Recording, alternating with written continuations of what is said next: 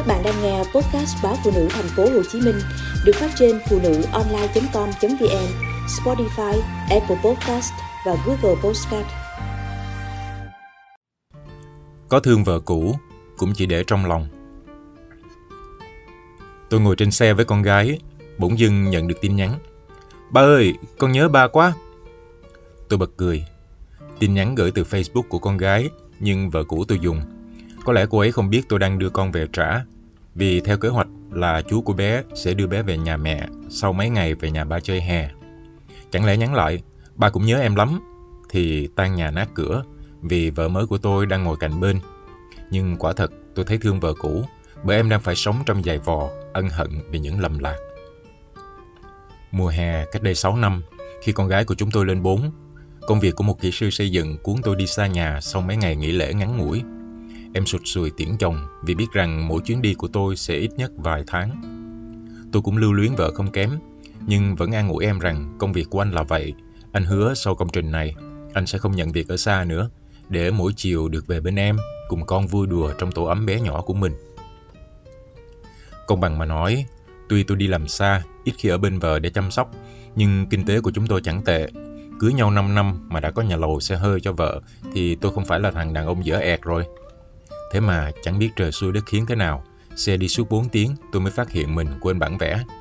Mà công trình xây dựng thì làm sao thiếu bản vẽ được? Vậy là đành học tốc trở về với mong mỏi không bị kẹt xe để kịp tới công trình trước khi trời chạng vạn. Thế mà cửa nhà tôi đóng im ỉm, gọi điện thì vợ không nghe máy. Người tôi mệt phờ, cơm trưa còn chưa kịp ăn nên chỉ ước vào nhà húp tô mì vợ nấu kèm chút rau thơm nhà trồng là xem như tuyệt của mèo. Gọi lần nữa, vợ cũng không nghe máy À, tôi cũng có chìa khóa nhà mà quên mất. Cửa mở, đập vào mắt tôi là đôi giày đàn ông lão hoắc đang ngự trên giá giày nhà tôi. Cái giá mà tôi tự tay đóng tặng vợ ngày sinh nhật. Nhưng tôi vẫn nghĩ có thể giày của vị khách nào đó để lại, vì bạn bè trong công ty vợ cũng đâu hiếm đàn ông. Tôi bước nhanh vào phòng làm việc để lấy tờ bản vẽ, định lấy xong sẽ gõ cửa phòng ngủ chào vợ rồi đi. Nhưng cửa phòng ngủ của chúng tôi chỉ khép hờ và những âm thanh chỉ dành cho vợ chồng phát ra từ đó. Có lẽ là tôi đá cánh cửa rất mạnh. Sau này khi ngồi trên xe tôi mới nghe gót chân rất đau. Nhưng lúc đó tôi chẳng biết gì nữa cả. Đến khi hai kẻ kia nghe tiếng động và hốt hoảng nhìn tôi. May mà thằng em đi chung còn ngồi ở ngoài xe. Chứ nếu nó thấy nỗi nhục này của tôi thì tôi biết trốn vào đâu. Tôi chỉ còn có thể nói anh sẽ cho em tội nguyện. Rồi quay quả xuống xe, bảo lái xe đi thật nhanh.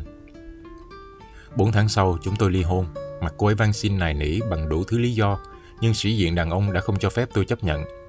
Trong đơn ly hôn, tôi ghi lý do không hợp nhau, nên hầu như người ngoài chẳng biết gì.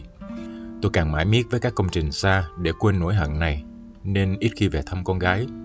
Sau đó, tôi quen cô chủ doanh nghiệp vật tư xây dựng và nên vợ nên chồng.